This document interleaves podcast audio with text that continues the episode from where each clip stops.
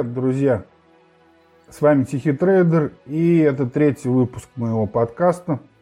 Если в прошлых выпусках э, был обзор рынка, и во втором подкасте э, мы говорили про Libru и Facebook, как главного ее бенефициара и связанного с ней компанию, а именно про акции Facebook, то есть о внутренних историях – да, тот выпуск был посвящен крипте, и вот именно так э, перемешиваются э, темы выпусков. И теперь пришел черед для теоретического выпуска, то есть это где я буду рассказывать о том, что э, интересно и актуально не в данный момент на рынке, не в текущем состоянии, а то, что на любой Э, в фазе э, современного рынка и в истории как бы работают какие-то основные принципы, основные истории, стратегии и так далее. И в этот раз я хотел поговорить о так называемых скучных акциях, то есть э, акциях с низкой волатильностью или низкой бетой. Почему? Потому что в своем блоге DMA Trade blogspot.ru или .com и телеграм-канале Тихий Трейдер или DMA Trade ТТ английскими буквами слитно можете найти и подписаться.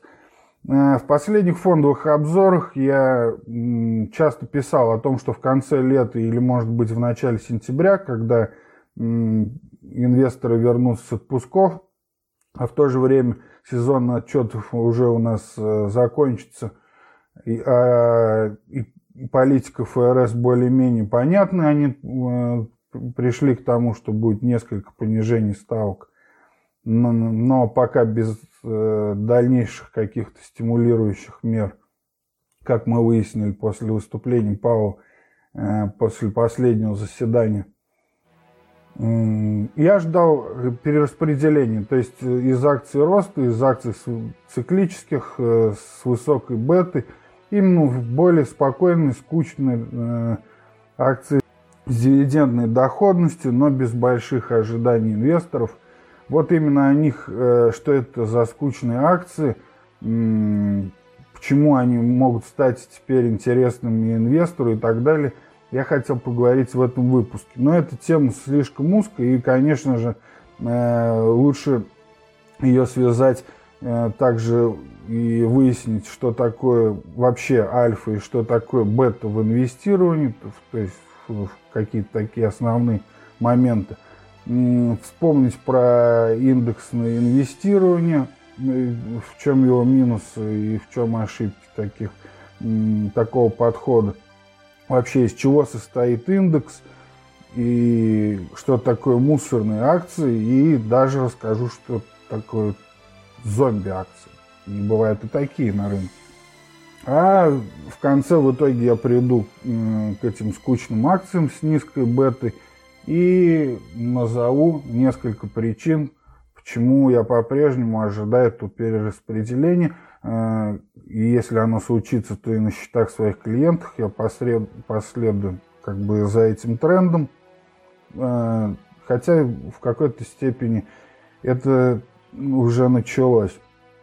Все это ждет вас в этом выпуске, но для начала хочу напомнить, что этот подкаст можно найти в приложениях э, Google Podcast и iTunes и Google Podcast обычным поиском «Тихий трейдер» или подкаст ТТ слитно английскими буквами. Также в любом подкаст-приемнике он уже находится. А если вы слушаете веб-версию, то удобно это делать на Podbean, который является основной платформой и сервисом для моего подкаста, то есть изначально его размещаю там. Там можно подписывать, оставлять комментарии. Также и в Apple очень важны э, ваши пятерки и э, отзывы. Это важно для продвижения канала, чтобы мне не стало скучно им заниматься. Но пока все нормально, от выпуска к выпуску у меня все больше слушателей, это меня радует. Так что пока все хорошо.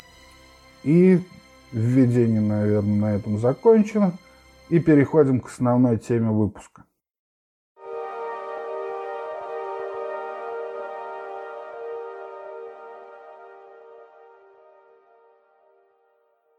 Так с чего начнем, друзья?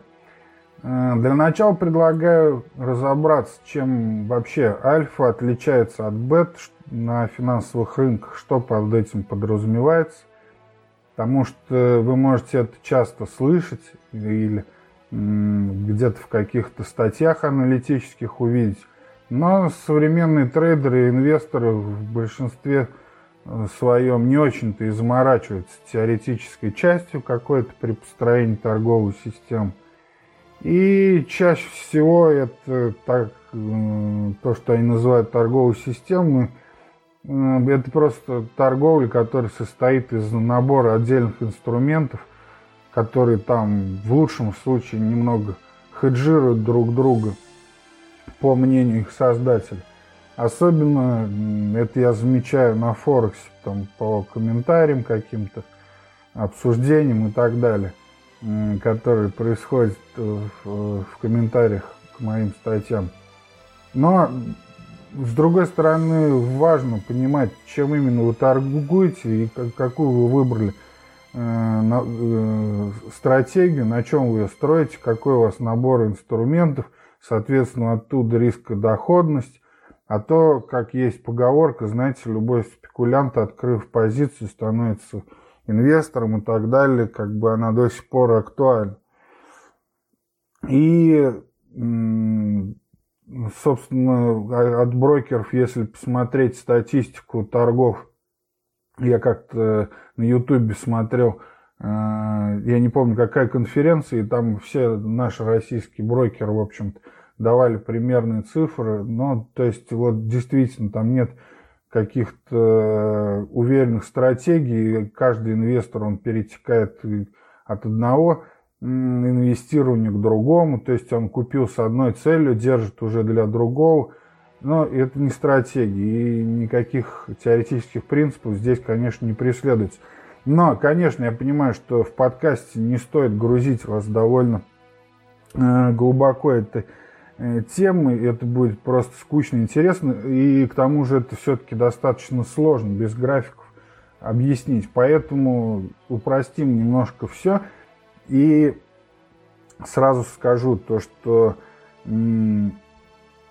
так скажем, э, то, что называется бета, то есть это поиск доходности в Э, сравнении с индексом S&P 500 и ставкой финансирования, так если в двух словах сказать,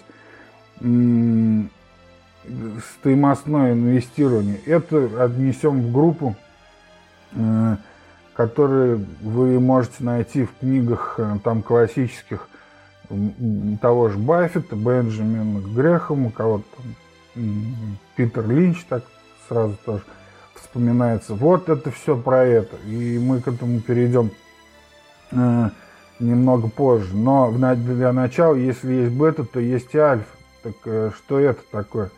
Если хотите про альфу, э, про поиск альфа, так называемый мифический альфа узнать, этой сущности рынка, это хорошо описано в квантах Скотта Паттерсона и человеке на все рынки – Э, Эдварда Торпа. Это отличные книги, и э, есть рецензии в моем блоге, я писал на них подробные рецензии.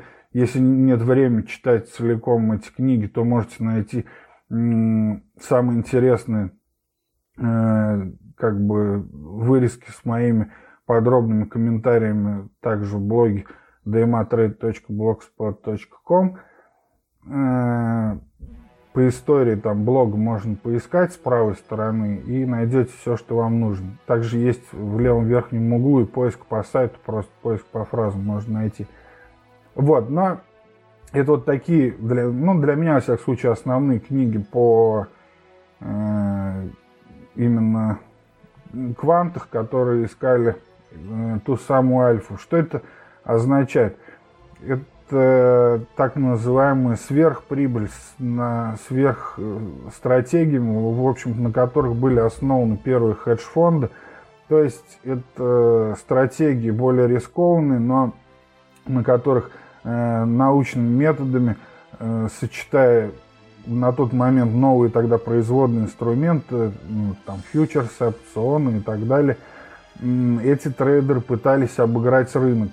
То есть им э, они искали не высокую бету, не чтобы обогнать индекс S&P 500 на каких-то акциях, а в идеале им должно было быть неважно, в какую сторону идет рынок, а именно пытаясь научными своими методами обыграть э, рынок с помощью хеджирующих позиций.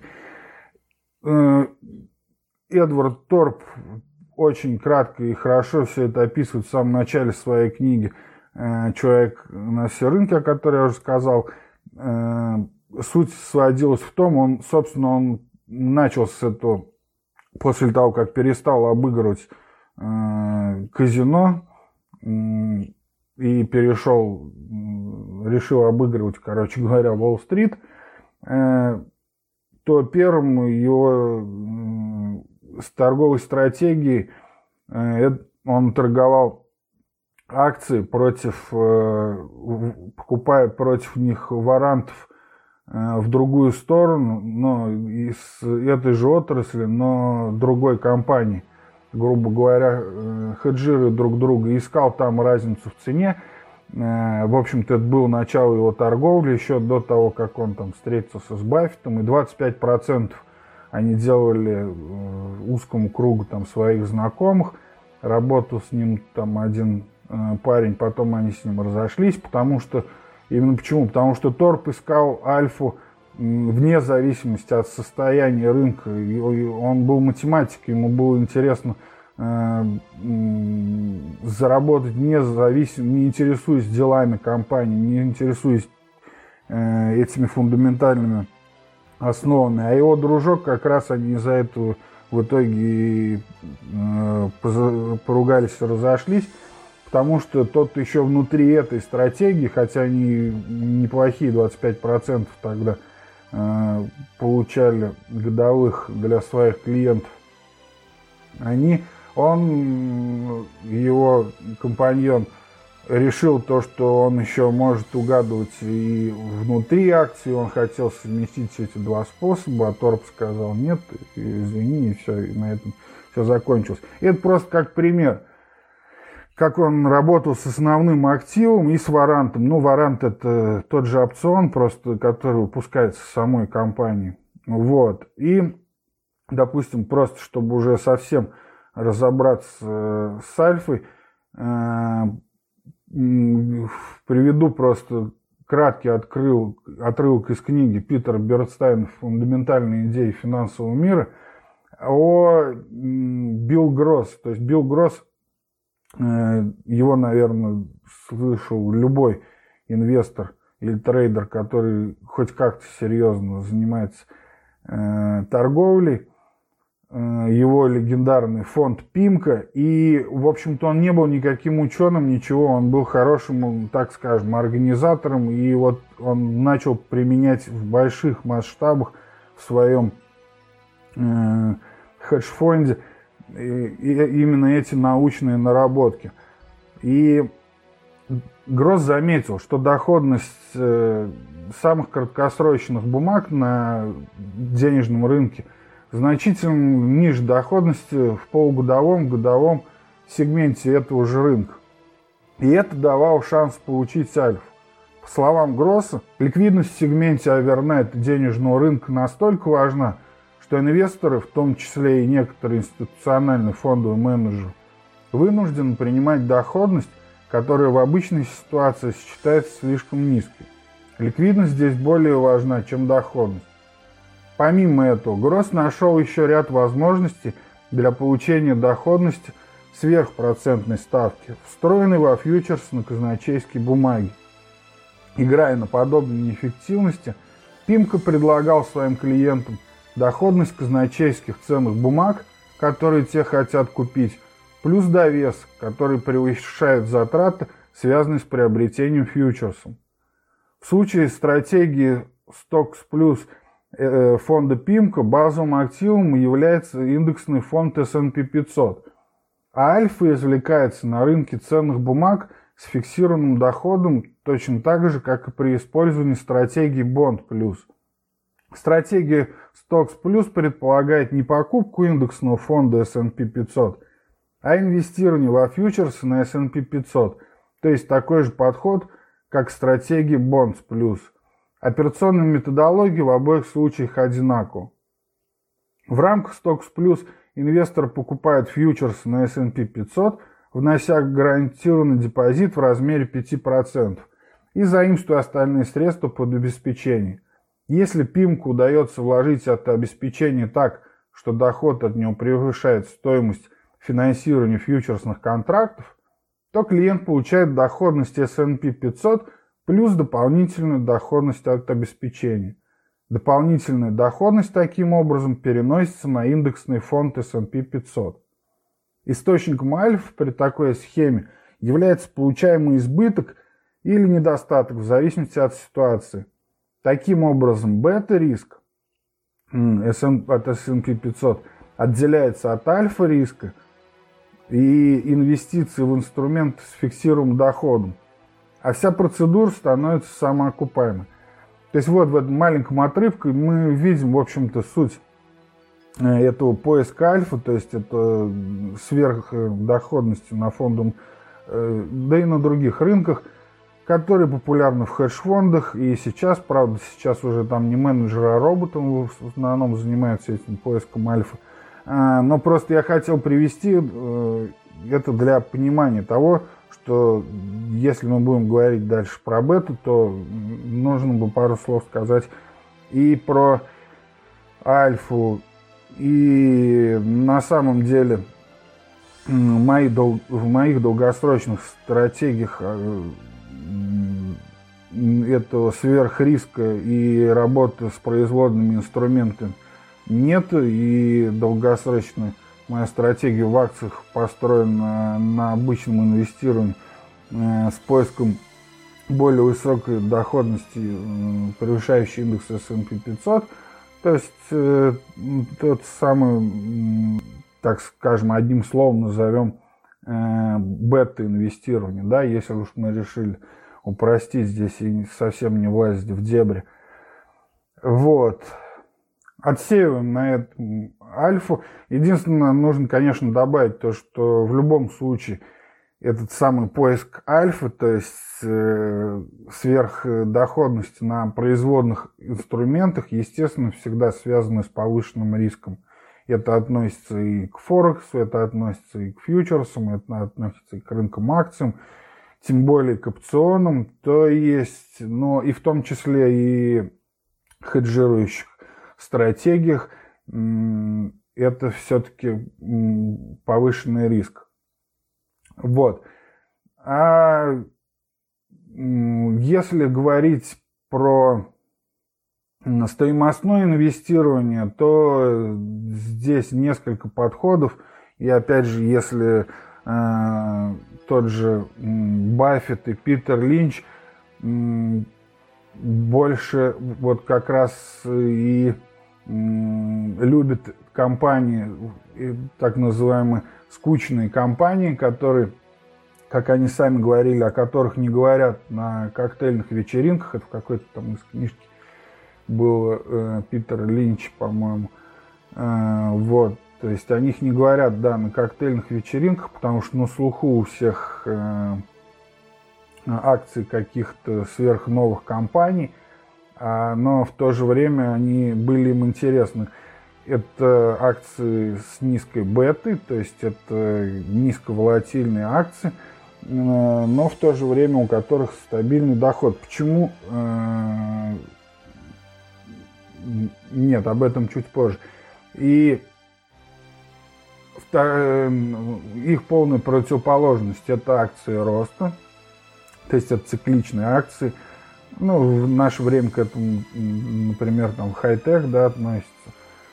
Э, да и давно уже так это и в 60-х, и в 90-х, в общем-то, они возглавляли этот список э, акций с высокой бетой, то есть они намного волатильнее э, самого индекса S&P 500, но и обгоняют когда рынок растет, они намного сильнее. И мы по акциям хай-тек это видим и в последнем десятилетии. То есть э, это два таких лагеря, можно сказать, это э, уже разделение в стратегиях именно вот в обычном классическом инвестировании в фондовый рынок.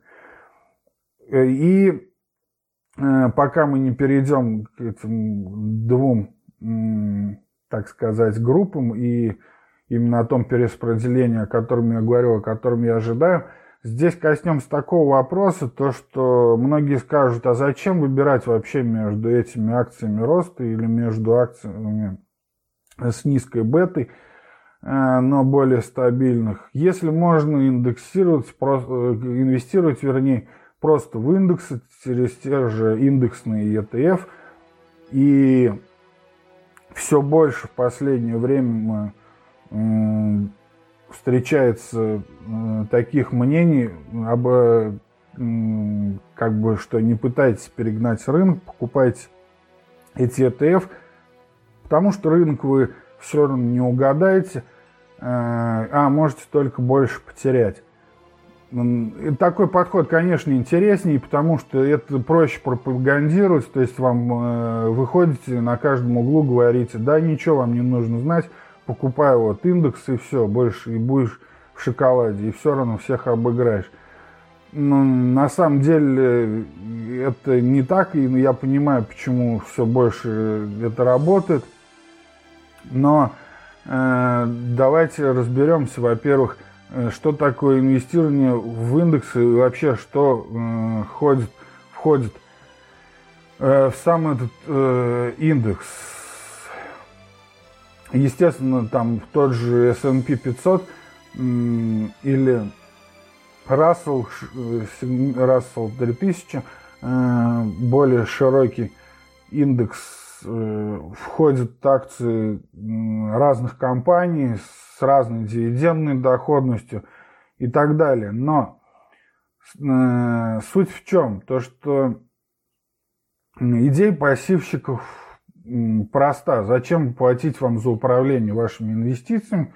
Есть просто можно купить там индексные или отраслевые ETF, или там всякие всевозможные пифы с минимальными издержками, которые по сути тем же индексным инвестированием и занимаются, и терпеливо ждать прибыли и там берется выкладка за какие-то последние несколько лет, и вот на, основу на ней все, можно делать вебинары и всем рассказывать, как это хорошо.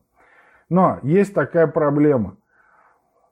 Например, в 2015 году Майкл Чембалест э, из JP Morgan провел такое большое достаточное исследование по индексу как раз Russell 3000, который является, ну, это такой важнейший индикатор вообще по общей экономике, по, который включает и мелкие компании, то есть это сам, там, самый широкий рынок в США.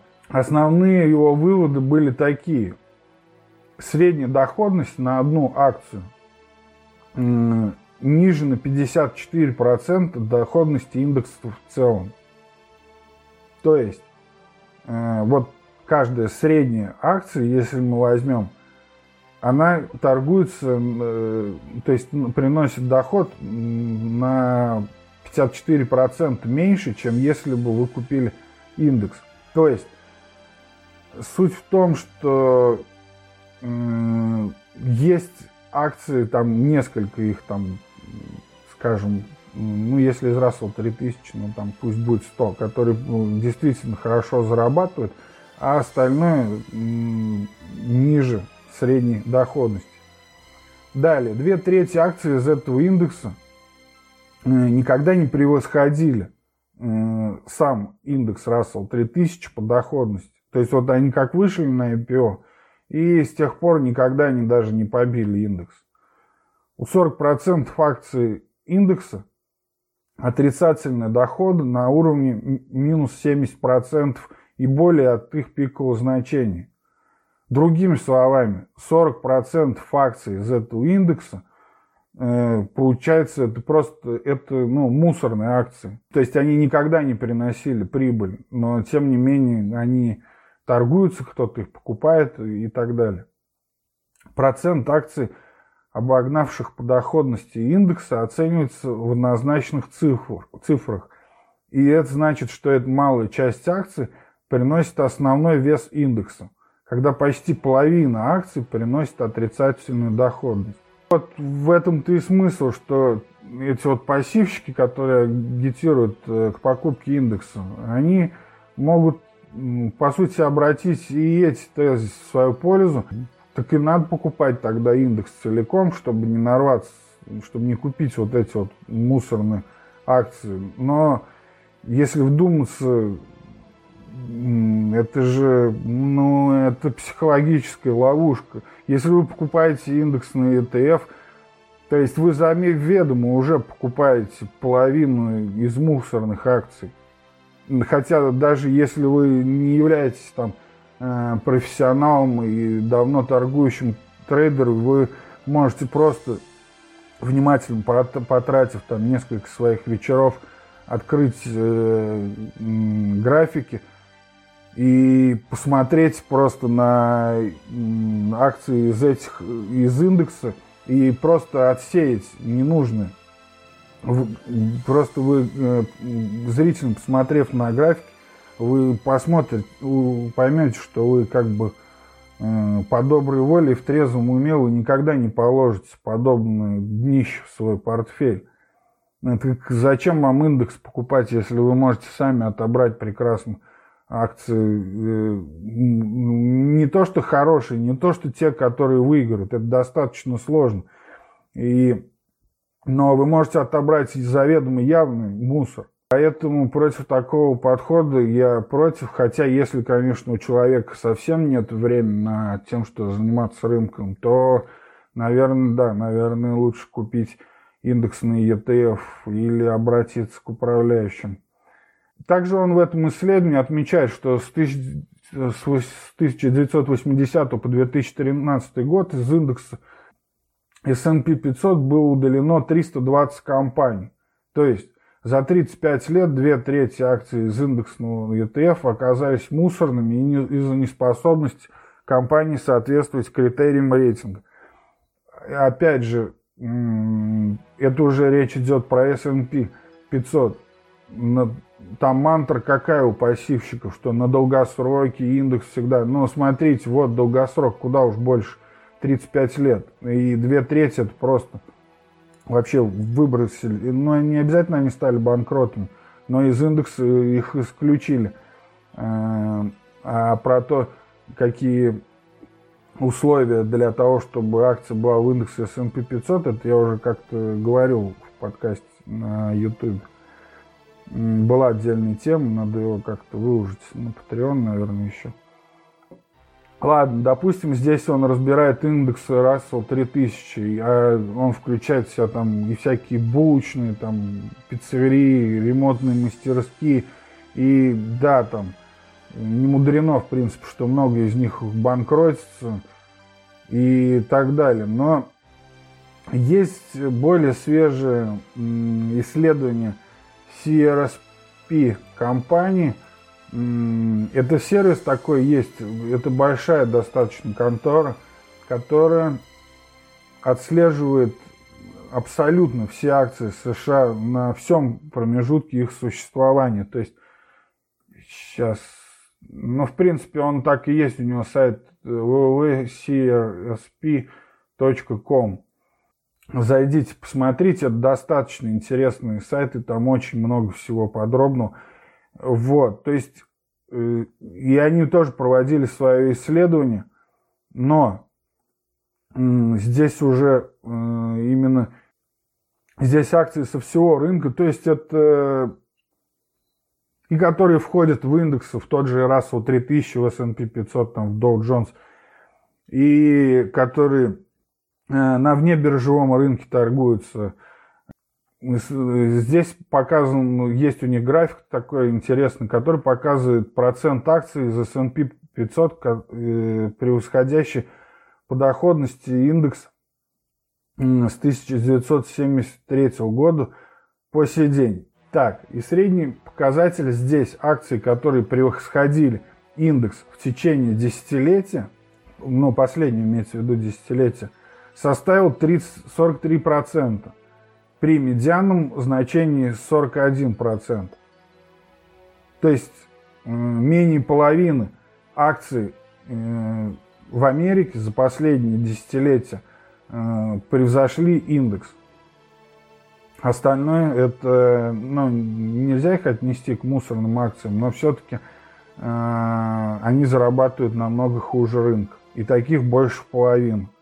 То есть, если вы даже будете монетку кидать и отсеивать просто акции, то, скорее всего, э, э, ну, естественно, как бы приложив некоторые умственные усилия и заведомо просто посмотрев по графикам э, явный банкрот и на пути к банкротству компании, вот, то сможете отобрать отдельные акции, портфель из которых явно обгонит индекс. Очень редко количество компаний победителей превосходило 50%, то есть в начале 80-х вот их было около 70%. Все тогда хорошо было. А в конце 90-х на пике доткомов э, это было уже только 25% акций превосходили индекс.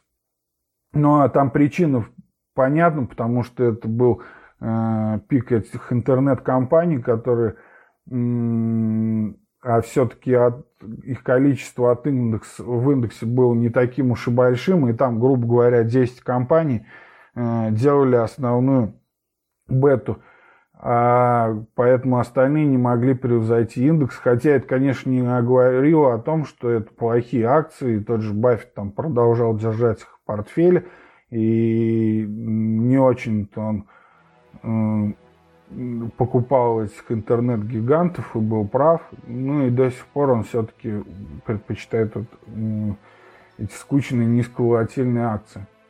В общем, не слушайте мантры пассивщиков. И если будете с ними спорить, можете также э, напомнить, что в, в те же индексы, которые они предлагают э, вам не глядя купить, входит еще и 8% зомби акций что это за зомби-акции. И причем этот уровень, ну, 8%, это не, не то, что сейчас это случилось, именно сейчас, потому что скоро там рецессия и крах. Нет, этот уровень был достиг ну, в 2004 году, и он достаточно ровно держится. Э, так, так что это такое за зомби-акции, зомби-компании? Это такие фирмы, э, операционная прибыль которых ниже платежей по текущей процентной ставке. То есть эти, это закредитованные компании, которые э, не приносят прибыль. Ну, возможно, когда-то они приносили прибыль, но это именно те компании, по которым э, в первую очередь ударяет реально положительная ставка, то есть рост ставки. И именно она вызывает серию банкротств. Недавно Банк международных расчетов опубликовал исследование о росте этих самых зомби-компаний, в которых э, операционная прибыль ниже процентных платежей. И исследование это показывает, что число компаний продолжает пропорционально расти, и что, естественно, они намного менее продуктивнее, чем другие фирмы.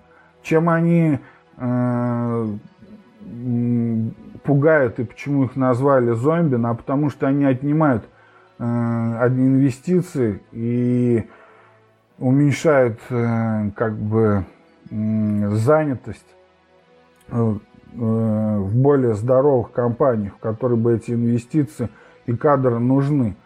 То есть поэтому их и прозвали зомби, потому что они еще и живые, они, но уже полуживые, и общество, они только, по сути, негативное влияние на него оказывают. И число этих э, зомби-компаний пропорционально растет, как уже сказал, с 90-го года – и нынешний уровень 8% был достигнут уже в 2004 году. Когда процентные ставки ФРС снижает, то у этих сверхзакредитованных зомби-компаний э, появляется больше возможностей для выживания. То есть они перекредитовываются, начинают какой-то там новый бизнес, какие-то новые проекты, новые идеи у них появляются, и они, их число начинает опять расти как грибы. И такое, например, было там с 2000 по 2005 год. Потом, как только ФРС начала поднимать ставки и финансовые условия ужесточились, и все, эти компании должны были там реструктуризовываться, банкротиться и так далее. То есть тогда немного этих зомби покосило.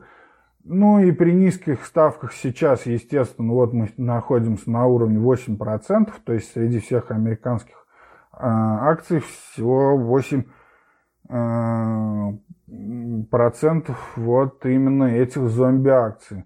И можете спорить с пассивщиками об этом вспомнить.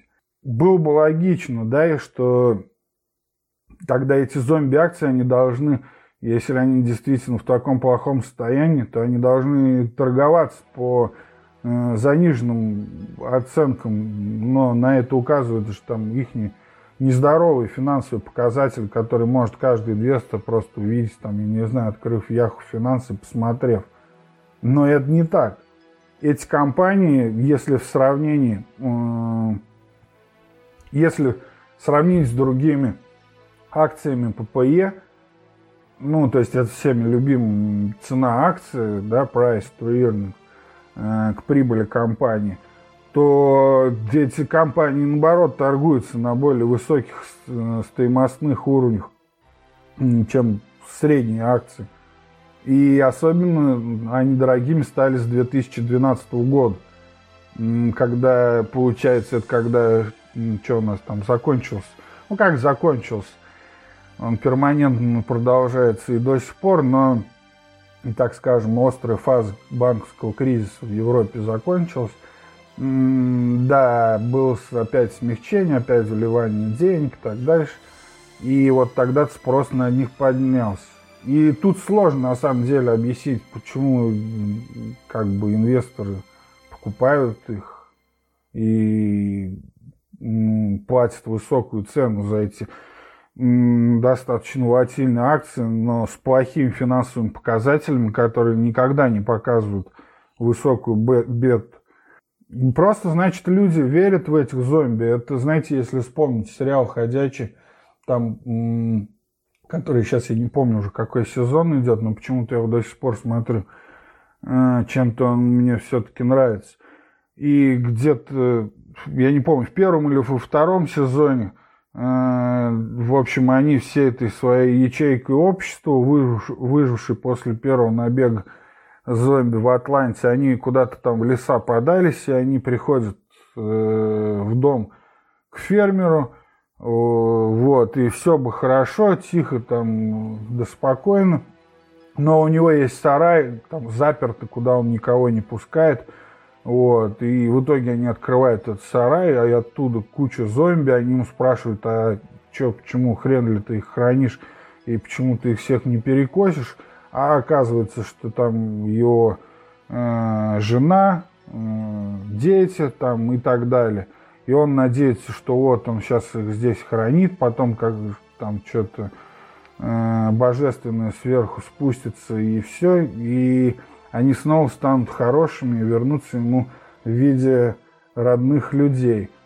Также, вот мне кажется, это хорошо объясняет и суть зомби-акции, то есть люди верят, что мертвецов как-то можно вернуть к жизни, покупают их и долго держат в своих портфелях. Но, как правило, эта вера приводит к плохим последствиям, как и в фильмах. Зомби нельзя никогда доверять. Так вот, возвращаемся от зомбей к, к нашим баранам, к нашим двум баранам. Это акции с э, высокой волатильностью и так называемые скучные акции э, с низкой волатильностью, но более с стабильной доходностью. Э, так вот, почему э, люди часто недооценивают компании с низкой волатильностью.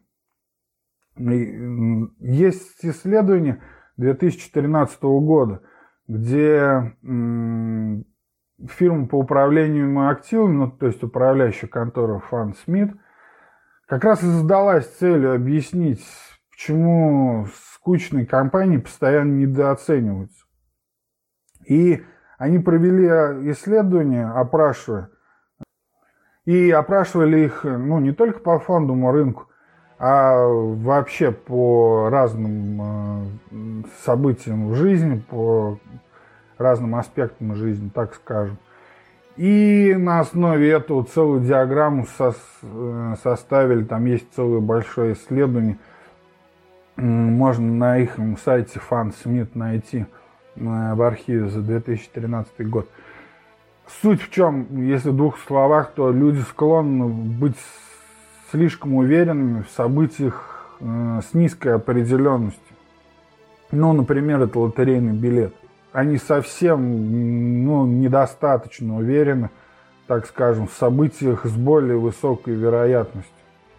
То есть это где 60-80% уверенности. Нет, это, конечно, не означает э, то, что люди больше доверяют, э, скажем, лотерейным билетам, чем акциям с низкой волатильностью. Нет, просто смотрите, сейчас открою диаграмму. То есть вот, э, допустим, ровное распределение, там, ну, то, что на самом деле – от 0 до 100% вероятность каких-либо событий. И на них наложено по ответам вот клиентов этой фирмы. И смотрите, вот в этом пределе от э, шкалы, то есть где реальная вероятность события там от 0 до 30, то в это, ну это вот и есть там лотерейный билет, всякие азартные игры и все такое – то здесь люди просто переоценивают, и их неуверенность там доходит до, на пике до 30% в этом промежутке. То есть они переоценивают. А вот, допустим, когда мы доходим уже до более-менее нормальной э, вероятности, 60-80% э, вероятность какого-либо события, то люди, наоборот, начинают побаиваться, и они не верят в то, что такую высокую вероятность. И им кажется, что это событие, у эту вероятность событий там а, ну, 50 на 50, там 40 на 60 процентов. А, то есть люди здесь не очень-то правы. Ну, естественно, их неуверенность возвращается, когда определенность это приближается к 100%. Например, там ну, казначейские облигации, трежерс, конечно, там не 100% тоже нельзя назвать, но все-таки там уже, да, люди вот примерно сравнивают их мнение и реальная вероятность того или иного события. И заметьте, это же опрашивали не просто людей на улице, а, всех подряд, а это опрашивали именно инвесторов, то есть своих клиентов. То есть э, ну, так скажем, не самых глупых людей. И поэтому как раз вот эти э, все высококачественные акции с низкой волатильностью, они как раз и оказываются вот в этой категории уверенности 60-80%. Э, пишет здесь этот э, аналитик из FunSmith, что эти акции имеют э, регулярные выплаты – ну, доходность и низкая волатильность цены акций э, все-таки отпугивают людей. То есть они по-прежнему являются акциями с неопределенностью э, в отношении цены акций и дивидендных выплат. Тогда как облигации имеют относительно точность в выкупных ценностях и купонах. Честно говоря, я не очень-то и сам интересовался этими скучными акциями. И тот, кто меня там читал или слушает, или мои клиенты, знают, что э, лучше всего все-таки я разбираюсь в высокотехнологичном секторе, потому что Ну и в жизни более был связан именно с этой деятельностью. И вообще мне это более интересно. И это, конечно, э, акции с высокой бетой, то есть они э, высоковолатильные, но и доходности от них можно ждать на бычьем рынке довольно больше. И казалось бы, здесь все про, просто. Но, смотрите, я обратил просто внимание и решил разобраться, как это происходило в последние годы, да, в сравнении э, по причинам э, ожидания как раз вот этого перераспределения активов, которое, на мой взгляд, уже началось. И причины сейчас я в конце скажу.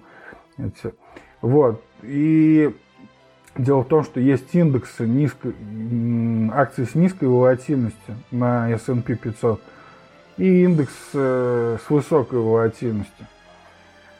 И смотрите, получается, что терпеливые инвесторы в скучные акции, которые не боялись там каких-то боевиков на них и так далее, потому что графики действительно у них, у всех этих акций объединяет то, что ну, акции у них некрасивы.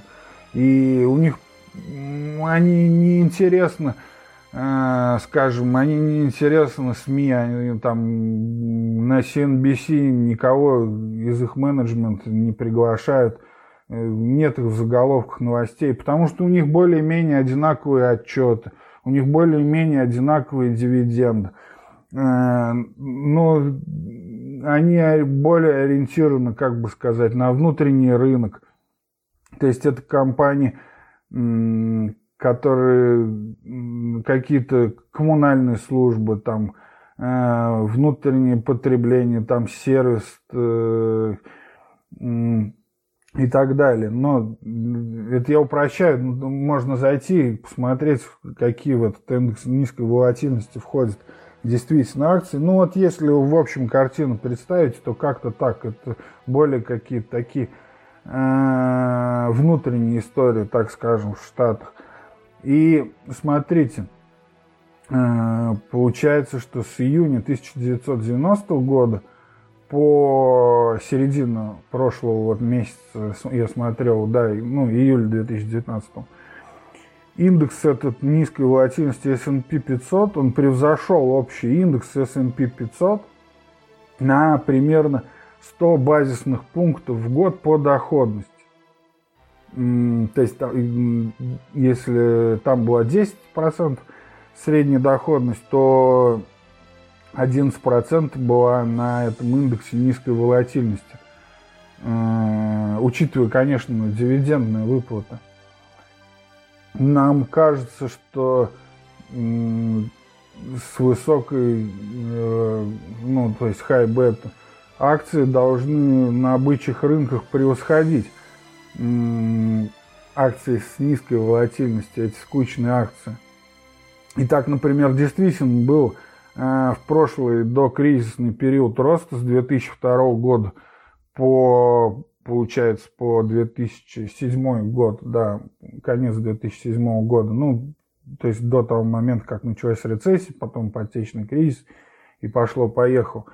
Вот, тогда действительно эти пять лет э, он превосходит достаточно э, хорошо превосходил, но потом картина сменилась, и смотрите, на, за последние 10, 10 э, лет у нас бычий рынок, который э, стимулированием ФРС поддерживается, да, ну, постоянно мы достигаем новых исторических максимумов по индексу S&P 500, а компании с низкой волатильностью, как это ни странно, но они на данный момент очень сильно превышают э, доходность на э, хай-бета акциях, то есть на индексе Э, высокой волатильности. И вот если смотреть график, то получается с середины 2017 года э, вот это вот в середине 2017 года доходность на высоковолатильных и скучных акциях э, как бы сравнялась. Смотрите, а после этого э, снова началось низковолатильные акции начали сильно расти. И сейчас, если значение у индекса э, высоковолатильных акций 141, то э, у низковолатильных акций значение индекса сейчас 180. Немного, да, неудобно это все-таки говорить словами. Я сделаю, наверное, в блоге выложу э, подробно. Надо будет сделать пост с этими цифрами, чтобы более наглядно на график. Ну, хотя, с другой стороны, ну, 140 и 180 цифр вы можете себе представить, и вы можете представить себе этот тренд. Здесь важно смотреть, в какую тоже психологическую ловушку не попасть. Э, вы сейчас скажете, да, ты хочешь сказать, чувак, то, что 10 э, лет уже как хай-тек проигрывает, я не знаю, каким-нибудь коммунальным службам. Ну да, только ты посмотри на Amazon и посмотри там э, на какой-то какие-нибудь акции из низковолатильных. Ну, например, там ВД-40, он акции, такой яркий пример. Это, знаете, ну, это производитель вот это вот во всем мире известной смазки, которую мы брызгаем в ключи э, в, это, в машине когда нужно смазать замочную скважину. Вот. Просто вот откройте график этой компании и ярчайший пример на самом деле. Но тоже она в 2016 году ожила как-то и теперь достаточно уверен, ну, чуть позже, ну, как раз вот совпадает и с этим, когда низковолатильные акции в целом начали обгонять так вот, о э, какой психологической ловушке я здесь говорю? Понимаете, речь идет об индексе. То есть помимо э, действительно крупных компаний с высокой бетой, это там акции FANG, да, ну там Facebook, Amazon, там э, Google и так далее, и еще там мы их наберем десяток акций, которые ну, тащат весь этот и, и сектор, и индекс, понятное дело. Вот, но помимо них в индексе S&P 500 находится полно других акций с, э, с высокой бетой, с высокой волатильностью, но которые не показывают такого роста. Понимаете, в чем дело? То есть у них были взлеты, но у них были и падения и так дальше.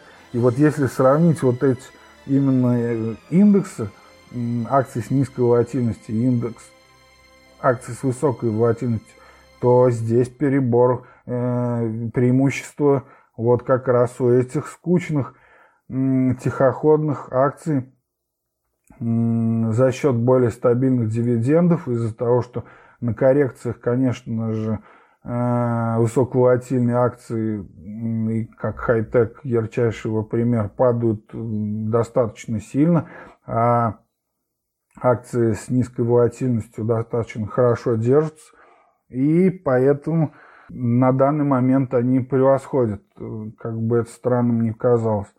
Почему я, собственно, заинтересовался этой темой и действительно ожидаю э, при всей своей любви к хай-теку и э, высоковолатильным акциям, э, почему я все-таки ожидаю значительного перетока на рынке в эти низковолатильные, так скажем, сберегающие скучные акции – во-первых, это заметно по байбекам компании. Ведь дело в чем? То, что когда ФРС прекратил э, выкупать активы и деньги, э, и даже начала сокращать баланс, то значительная часть роста акций компании того же ФАНГ, ну и вообще Хантек держался именно на байбеке не буду, э, то есть выкупе обратно своих акций. Это говорило о чем? То, что у акций, в общем-то, много свободного кэша скапливалось, но они не вкладывались не столько в какие-то новые проекты, потому что не находились стоящих, а именно предпочитали выкупать свои собственные акции. Но дело в том, что сейчас и э, если, по-моему, прошлый год у нас был рекордный, то сейчас уже э, объем э, байбека начал снижаться. И это дело не в том, что это отразится, естественно, на цене самих этих акций. Ну, просто это показывает общую тенденцию, что рынок, если не перегрет, то э, все-таки хай-тек, как ни крути, замедляется. С другой стороны, на э, рынке акций снова начинается, начинает работать эффект пастуха. Это что под этим подразумевается? Что многие крупные инвестиционные менеджеры, и это можно видеть по статьям, по каким-то отчетам или по их там высказываниям, можно видеть, что они переходят именно в этот сектор низковолатильных акций, акций с низкой бетой. А почему? Потому что, э, а все остальные, ну, согласно этому эффекту пастуха, все другие инвесторы и управляющие менее значимых, менее, так скажем, определяющих политику, э, ну, меньше влияющих на рынок, так скажем, э, они присоединяются и к этому мнению и также переходят покупают больше этих акций, потому что они не хотят просто на фоне крупных менеджеров оказаться в луже. И здесь э, вспоминается э, эффект, э, ну, эффект обвала рынка. Если вспомнить, в 2008-2009 годах, когда там на 30-50% акции упали, и я прекрасно это помню, я тогда только начинал, кстати, на фондовом рынке торговать, и первый счет тогда сын Swim открыл. Дело в том, что действительно тогда вот эти э, акции роста, конечно же, и весь хай-тек, он просто валился намного сильнее, а вот эти скучные дивидендные защитные акции с низкой бетой, с низкой волатильностью, как угодно можем их назвать, они достаточно стойко держались и как бы... Да, они на тот момент, естественно, были в портфеле у Баффета, и он достаточно хорошо держался во время того кризиса. И, кстати, предугадал в 2009 году, он призывал еще до того, как ФРС о финансовых э, прививках объявил, он уже тогда призывал покупать, была целая статья, и, в общем-то, угадал. Э, и помнится, да, тогда во время кризиса была история, я не помню, то ли, то ли Хайнц, когда все там в панике уже начали на самом дне продавать уже, потому что все просто аларм. И мы все погибнем, то как раз на этом фоне шли какие-то замечательные, интересные новости о том, что Баффет покупал, я не помню, то ли, то ли Хайнц, то ли э, Крафтфуд, что-то что такая там была большая сделка. А, и с этим, с Харли Дэвисом что-то еще был связан. Вот, ну, в общем, да, интересно было тогда, отвлекся. А, суть в том, что многие сейчас даже не столько, может быть, управляющие, сколько клиенты, инвесторы верят в том, что будет скоро рецессия, ну, потому что после десятилетия роста рано или поздно она наступит. Вопрос только в каких масштабах она пройдет. И вспоминая это, они Э, не хотят э, сильно отличаться и выглядеть глупо перед своими клиентами, в отличие от э, управляющих крупных инвестиционных фондов, которые, в свою очередь, и все наращивают позицию в этих защитных акциях. Потому что в каком-то смысле это же альтернатива облигациям, где доходность вообще никакая, и при текущей процентной ставке это, ну, это ни о чем. То есть, если все фонды будут туда инвестировать, то люди вообще уйдут просто с рынка. Но а вот подобные низковолатильные акции все-таки достаточно интересны пока плане дивидендов и все-таки возможности роста смотрится. С другой стороны, тут, наверное, дело еще в том, что э, когда-то раньше, там, во времена того же Линча, смотрите, там любые компании, все эти хедж-фонды крупные и так далее, они, да это даже было, я не знаю, это было даже там и лет 10 назад у всех хедж-фонды и модно было во всех обзорах это э, иметь в своих портфелях именно акции хай-тек. Но это остается и сейчас. Я нисколько не умаляю значимость этих компаний. Нет. И я не говорю, что их продавать нужно. Но все-таки смотрите, когда э, сейчас же больше роботов все-таки торгуют, а не людей – и, в общем-то, управляющие меньше заботятся тем, что они должны клиенту показать, вот наш портфель столько-то акций хай-тек, и вот поэтому круто, мы верим в будущее, и все эти мантры. Сейчас для инвестора более важна реальная доходность, а не красивое обещание. И, а, соответственно, распределением активов больше заведует робот в силу развития high frequency trading, это и так далее, всяких торговых алгоритмов, э, темных пулов и так далее. Э, и поэтому, грубо говоря, крупным инвестфондам не надо держать на витрине обязательно большое количество того же хай-тека. И как только они видят падение, как это происходит сейчас, скажем, по каким-то косвенным признакам, по тем же байбекам, да и просто цена акции тоже не хочет уже так сильно расти, даже когда рынок находится на хаях, мы уже не видим какого-то взрывного роста на тех же акциях фанг, то они вполне могут переходить в низковолатильные акции и тащить за собой менее крупные фонды, ну и, соответственно, других инвесторов.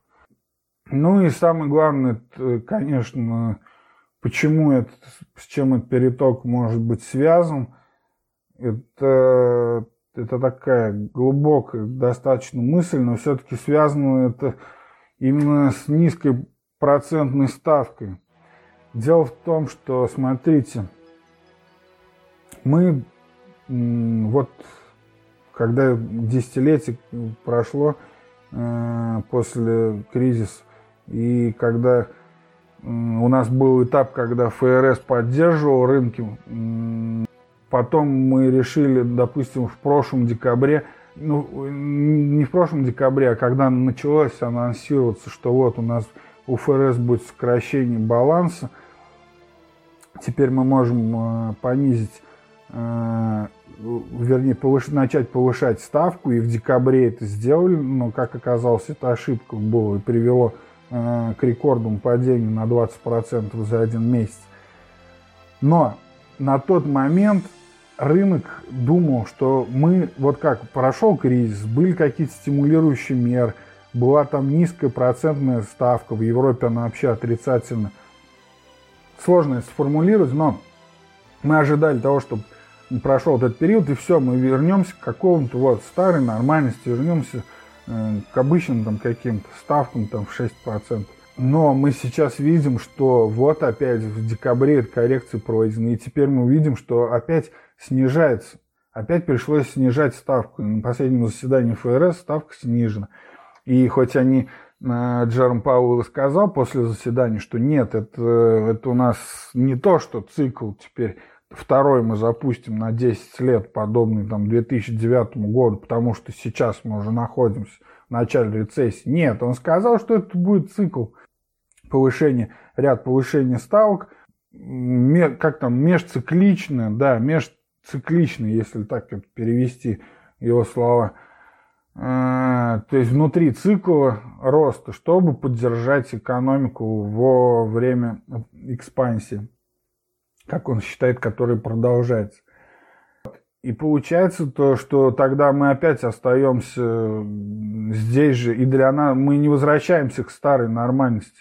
Мы возвращаемся, вернее, мы привыкаем к новой реальности для которой вполне нормально и низкие процентные ставки, и денежные вливания, когда они нужны, выкуп активов и так дальше. То есть, если это нам раньше казалось каким-то подкризисным явлением, то теперь ну, все уже привыкли, и почему, а что дальше так не жить? Почему?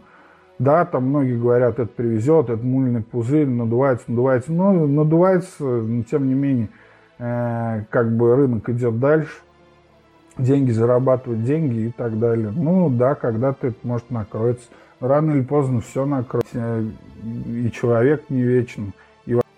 Так вот, смотрите, тут идея э, какова. То есть, э, если мы как-то вот ожидали то, что мы к старой этой реальности вернемся с нормальными там процентными ставками, то нафига нам покупать эти скучные акции, низковолатильные, с их, э, пусть там и постоянными э, дивидендами, но э, как бы э, роста от них ожидать не стоит, э, а сильного роста ожидать не стоит – а в то же время, если процентная ставка будет нормальной, то доходность по этим компаниям, она сравняется с доходностью по тем же бандам, где риск, конечно же, меньше. То какой смысл этих скучных акций с низкой бетой?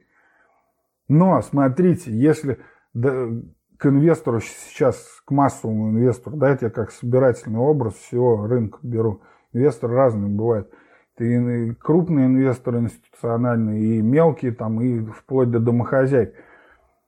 Если да нам сейчас приходят, и там на всех каналах, на, на том же CNBC сейчас начнут объяснять, что все, мы застряли, вот вам новая реальность. Не ждите вы больше никакого там э, старого возвращения, старого, нормального. Вы уже десятилетия там пишете, в смысле, что да, этот пузырь лопнет, но он не лопается мир идет дальше и так далее. Я не говорю, что это хорошо, понимаете, в чем дело. Я просто говорю, как это происходит и постоянно оцениваю то, что я слышу и читаю с рынка. Я хочу просто идти с трендом, а не против него. То есть э, вот, вот так и народ, инвестор тоже постепенно к этому приучается, рынок к этому приучается. Что там будет потом, э, кого это, собственно говоря, волнует. Но тогда да, но тогда действительно, если ставки останутся такими же низкими, а и может быть и еще понизятся, то эти компании становятся достаточно интересными. Э, в плане своей доходности, уже существующей доходности э, по дивидендам, но из-за того, что в них будет Смотрите, инвестор не ожидает от хай-тека сейчас много, там мы видим, что байбеки снижаются, что хай-тек не особо растет, даже когда мы хай, достаем новых хаев достигаем. У них, кстати, очень растет конкуренция, там вспомним те же там Disney, Netflix, Apple со своими сервисами. Вот, то есть уже размазывается по сектору э, доходность. И в то же время многие ожидают какой-никакой, пусть не обвал, пусть не крах, но какой-никакой рецессии. И некоторые все-таки экономические индикаторы показывают, что она возможна. Я не очень верю, что в 2020 году, но что в 2021 году. И люди даже, ну даже без объективных макроданных, люди э, как бы понимают, что если 10 лет был такой цикл, то рано или поздно должна рецессия. Они не хотят в облигации там они не хотят в облигации с совсем нулевой доходностью какой-то уходить. Но и у них тогда альтернатива идти в эти акции э, с низкой волатильностью и сидеть э, с дивидендами и ждать, пока пройдет эта рецессия. И вот это может действительно привлечь э, в эти акции низкой волатильности, с низкой волатильностью серьезный переток денег – и, естественно, это тогда поднимет их цену. И мы можем увидеть просто такой феномен. На многих акциях э, этого индекса низкой волатильности уже есть такой рост.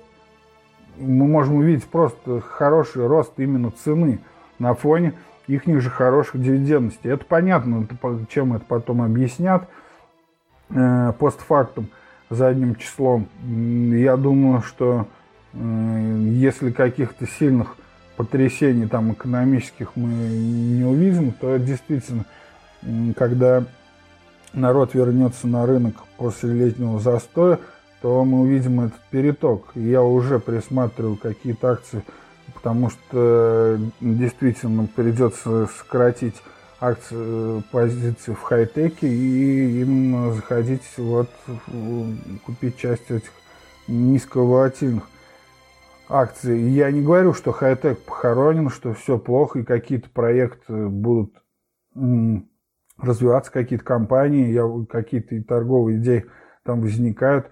Э, и я об этом пишу в своем блоге. Но вот э, как-то диверсификация, я так думаю, буду внимательно следить за этим, э, немного сместиться в портфелях в сторону более, так скажем, вот этих консервативных акций. Про них снова могут вспомнить, и они могут стать модными. И здесь еще не забывайте – очень главный фактор, к которому тоже нужно привыкать, это просто, э, естественно, эти торговые войны, которые развязывает Трамп. Потому что, опять же, это сложилось как то, что инвесторы, они думали, ну хорошо, Трамп подурачится, но сейчас уже, и вот последний был в мае, потом он опять договаривается, и они думают, ну все, сейчас он подурачился, но действительно, теперь э, пора уже, ну, предвыборный год – Естественно, люди, люб, люди очень не любят в Америке и не переизберут с большей вероятностью президента на второй срок, если рынок акций будет, упадет в следующем году. Они будут этим недовольны, потому что это не Россия, там э, очень много инвестиций частных э, именно на фондовом рынке. Но Трамп даже этого не боится, и он решил поставить, как я понимаю, идти в банк и доказать, что он не пофигу ему на финансовые рынки и экономику, но он будет придерживаться то, того, чего он обещал своим избирателям реднекам и идти вот с этой идеей. Такая стратегия, может быть, ему консультанты подсказывают. Честно говоря, я не знаю, и посмотрим, как будут развиваться события. Но почему я говорю здесь-то об этом?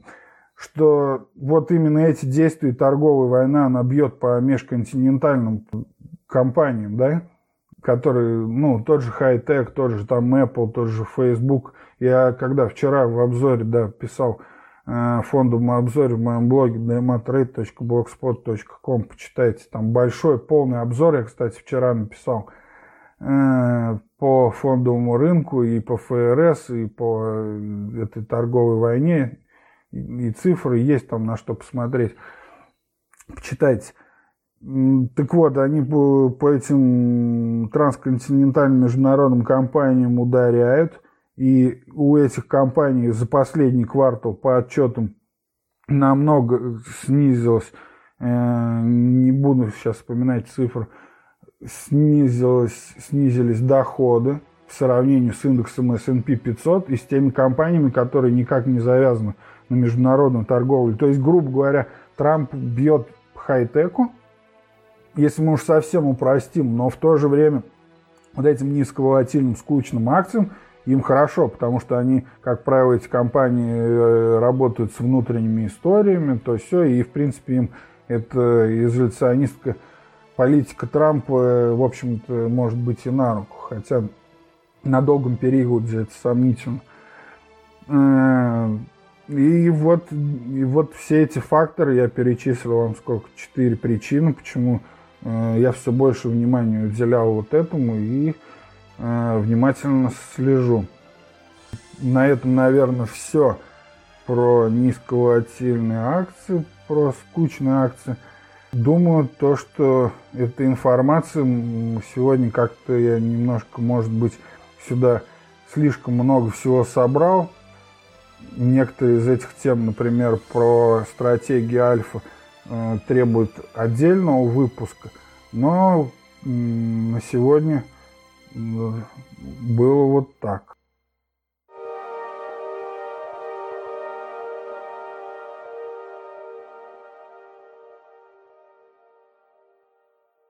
Спасибо, друзья, всем, кто уделил внимание этому моему выпуску. Надеюсь, вам понравился и будет кому-то это окажется полезным, а мы будем и дальше следить за этим возможным перераспределением на фондовом рынке, о котором я сегодня говорил. И напомню, что все мои посты и ссылки на них можно найти в телеграм-канале Тихий трейдер или DMA Trade, это английскими буквами. Мой блог это dmatrade.blogspot.com или можете просто в Яндексе или в Гугле Тихий трейдер набрать. Также я есть э, ВКонтакте, в Фейсбуке и в Твиттере. И в Инстаграме можете меня найти. Подписывайтесь, можете оставлять комментарии. И хорошо, если будете указывать на какие-то технические проблемы. И с другой стороны, я жду от вас э, какие-то новые темы для подкастов, что вы хотите услышать. Интересные вопросы, объективные по теме, для которых я сделаю специальный выпуск и отдельно отвечу на все самые интересные, упомянув вас э, в этом выпуске. Это важно, обратная связь. Следующий выпуск, наверное, будет э, про обзор рынка Пора бы уже, последний был месяц назад обзор. Ну, посмотрим.